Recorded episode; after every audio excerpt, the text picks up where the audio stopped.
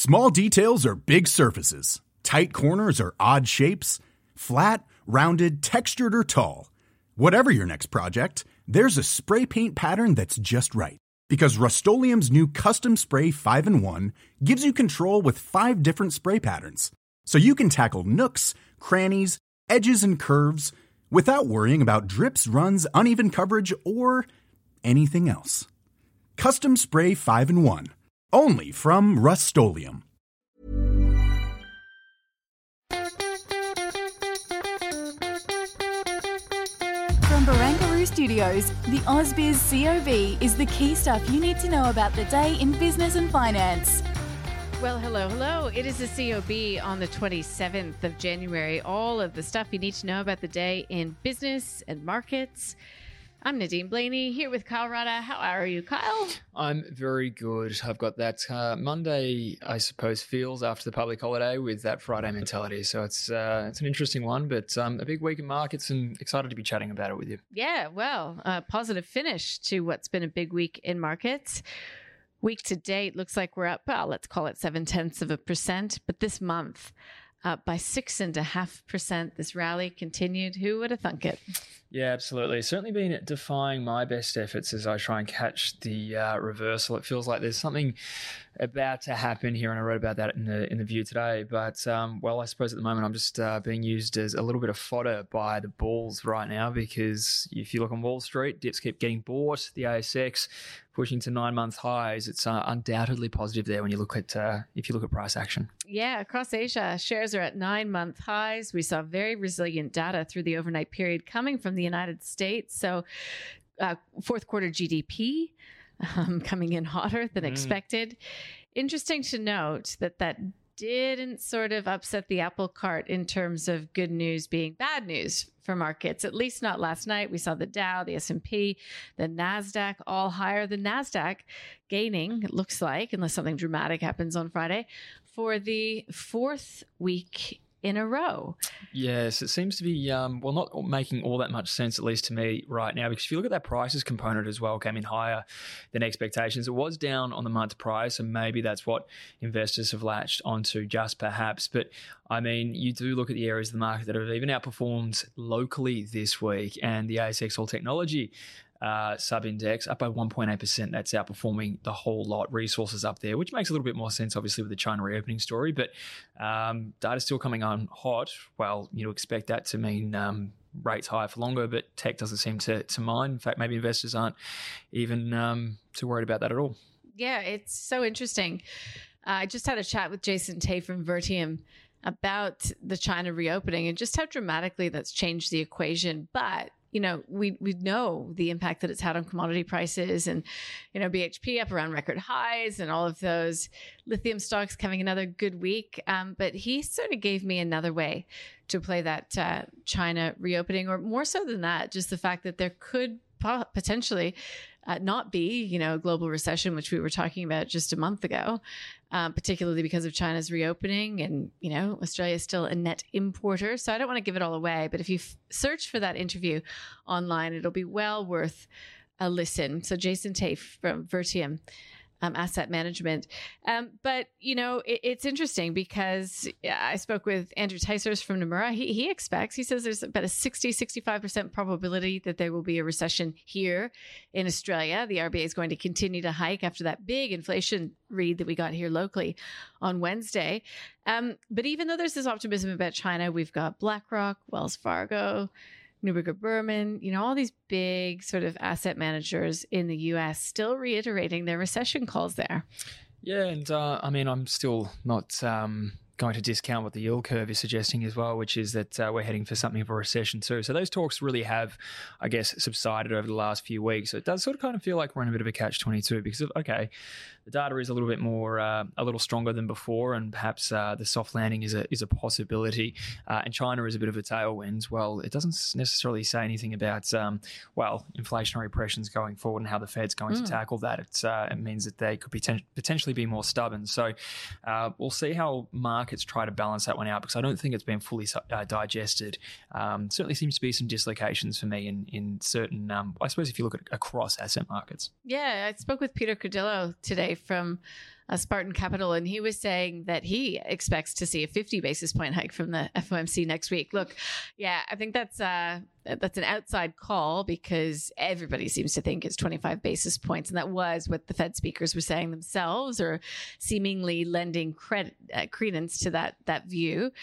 But uh, yeah, a lot of it remains to be seen. I mean, uh, that FOMC meeting and whether or not they use that meeting to soften or change their language about the path for interest rates will be hugely interesting and likely, you know, set the market up for its next leg.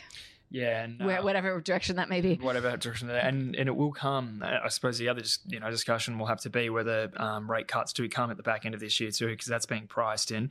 Um, in Australia as, as well. Um, I had a chat during the week with Gareth Aird, who said that that um, is going to be a discussion that uh, they expect will inevitably occur by the back end of next year. But um, just on the point of next week, FOMC Friday morning, as well as twenty percent of the market cap of the S and P 500. So I really can't wait for that. Albeit uh, I'm sure I'll be running around like a headless chook. Yeah, well, that's all right. What else are you going to do? You know, um, Intel today, I thought that was really interesting, dropped about 10%. Uh, bleaker than expected outlook for the PC market, slowing growth in its key data center division. Just reminded me of Microsoft's earnings this week as well. That PC, you know, the personal computer division uh, was not very good at all. Cloud was strong, but yeah, there were words of caution about enterprise spending going forward, which of course you would anticipate in a slowing economy. Hmm. Um, you know, and even the, the tech names themselves, of course, um, you know, cutting cutting jobs and reducing their headcount, just you know, because things are not. Um, yes, there's still some strong data points. Yes, the jobs market is still strong in the United States, but you know there are real headwinds to growth going forward with this um, bank hiking. Yes, absolutely, and I guess it uh, is just uh, the question, as we always ask ourselves, how much of it is in the price? Because uh, we saw Tesla's results yesterday morning too, and the stock surging off the back of that. So, um, despite all this negativity, again, uh, Microsoft rallying a little bit off the uh, their results and, and, Tesla as well. It's um, it, it is really really interesting to, to sort of gauge the market's response to some of these, well, fairly, well, sometimes quite negative updates. Mm-hmm. Okay, so uh, look, locally, as far as um, news went this week, it was on the macro front all about inflation. Uh, I continue to have a lot of conversations about the retail space. Uh, one today, you know, there's lots of people saying there is a bit of value in some names, and then also that some of these. Um, you know these these retailers aren't doing too poorly uh, considering our propensity to, to continue spending. Uh, so that's sort of a theme that we've been watching. What are the other lo- local themes that you've been watching there, Kyle, on equities? Well, I think that discussion uh, in particular around uh, dis- consumer discretionary uh, stocks is a fascinating one because if you look 2023 year to date, okay, materials are up by 10.5% as of, well, as we're speaking, which is the almost uh, the end of January effectively. Um, but in second place there, another cyclical sector, consumer discretionary stocks up 9.9% mm-hmm. to start the year. So I've thrown that uh, little piece of trivia out, trivia out on several occasions. But again, I don't know what to necessarily infer from that, but it certainly suggests investors want to get back into those areas of the market, despite all these warnings from economists that uh, the consumer is going to be in a fairly tough spot in the year ahead. Yeah, well, Myer, I mean, that comes to mind from this week strongest sales growth in 20 years. Boy, I wish I would have bought that share when it was um, really down and out. Four cents, whatever it was. Yeah. Um, look, buy now, pay later continued to be a bit of a focus this week. We saw Zip up and uh, we uh, I actually chatted with Zip's co-founder Peter Gray earlier in the week, so you can go online to seek that interview out if you so desire. Um, and yeah, I think the energy space, we had a chance to speak with Karoon Energy's MD, Julian Fowles, earlier this week. And uh, Karoon Energy actually featured on the call today as a viewer question, uh, which brings me to the stock of the day nicely. We had ResMed's quarterly earnings out today. Look, it was a low quality beat, in the words of Jun Bei Liu from Tribeca Investment Partners. Um, she was joined by Rudi Filapek-Vandyck from FN Arena. Let's take a listen. Uh, ResMed in, if you look at the at the return, it is expected to grow more than uh, 15% over the next few years. It has been a big beneficiary um, because its biggest competitor had this big, huge recall, but now it's get, having more and more problems. So I do think some of those recall and some of those short-term benefit that they have received um, because of that uh, will become a bit structural because of the reputational damage and things, and some of the um, new device that they sold into those areas where they normally wouldn't have been uh, will mean the higher growth. So, um, so I think this company looks quite reasonable. Uh, 30 times earnings uh, next year uh, with the double-digit growth for many years to come. Um, you know, it looks very reasonable. Um, for me, it's a buy. Uh, it's it's one of the core healthcare holdings I have. Um, you know, I think you know whether this world head into recession or not, there will be slowdown in growth, and this company is going to be recession-proof. Um, I think longer term, that story that keeps on going, double digit every year, pretty much. Most years you get a profit, profitable uh, holding of the share, so positive.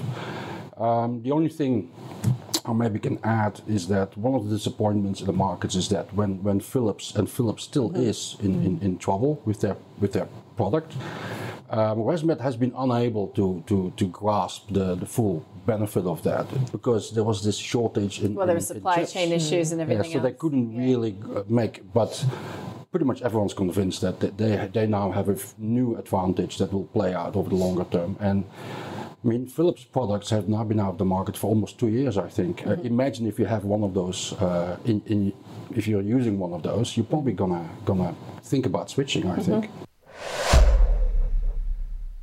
And so there you go, double buy, straight to the investment committee. How's that? Yeah. But Henry Jennings is on the investment committee. We joked about it on air. Uh, like how it's not in the portfolio or why it's not in the portfolio pretty much comes down to him. Apparently, he uses their products, but just doesn't like the stock. Hmm, okay, well, fair enough. Puts uh, pay to that notion, doesn't it? That you uh, buy the companies, the products that you use. Yeah, I know. Interesting. Um, what's the data next week here? Locally, well, I, I, don't know. The thing is, as well. Uh, well, th- sorry, pardon me. The thing is, is uh, with the thirty first falling on Tuesday, we're not going to uh, get the RBA this week, so they're going to be basically uh, report uh, reporting. Here I am, uh, already looking forward to earnings season. Uh, they're not going to be handing down their decision until uh, the week after next. But if you do look at the week ahead, I'm just sort of perusing the calendar now. Um, FOMC jumps out immediately as ECB, BOE, ECB, BOE, US um, ISM manufacturing data, JOLTS, which uh, are going to be very, very important. JOLTS, that's obviously the um, job vacancies data in the United States. Locally, we're looking pretty lean here, but we've mm-hmm. also got on Friday US non farm payrolls. So, in the space of 48 hours, um, just to reiterate, we're going to have the Fed, we're going to have the Bank of England, we're going to have the ECB, we're going to have, I think it's Apple, Amazon, and Alphabet mm, yep, that Thursday all of morning. Them and then the jobs data on Friday night. So it's going to be absolutely berserk at the back end of next week. Obviously, it's certainly the end of the holiday period, to say the least. Yeah, yep. No, it's uh, officially get your legs under your desk or home office desk um, next week because, yeah, summer's over. Kids head back to school mm. on Tuesday. So, look, this weekend is the last hurrah. We've got to get going. We've got the last call coming oh, up. Nice. The uh, the first last call of the new year. Really looking forward to that. Beautiful. We'll have a lovely weekend. Thank you. You too.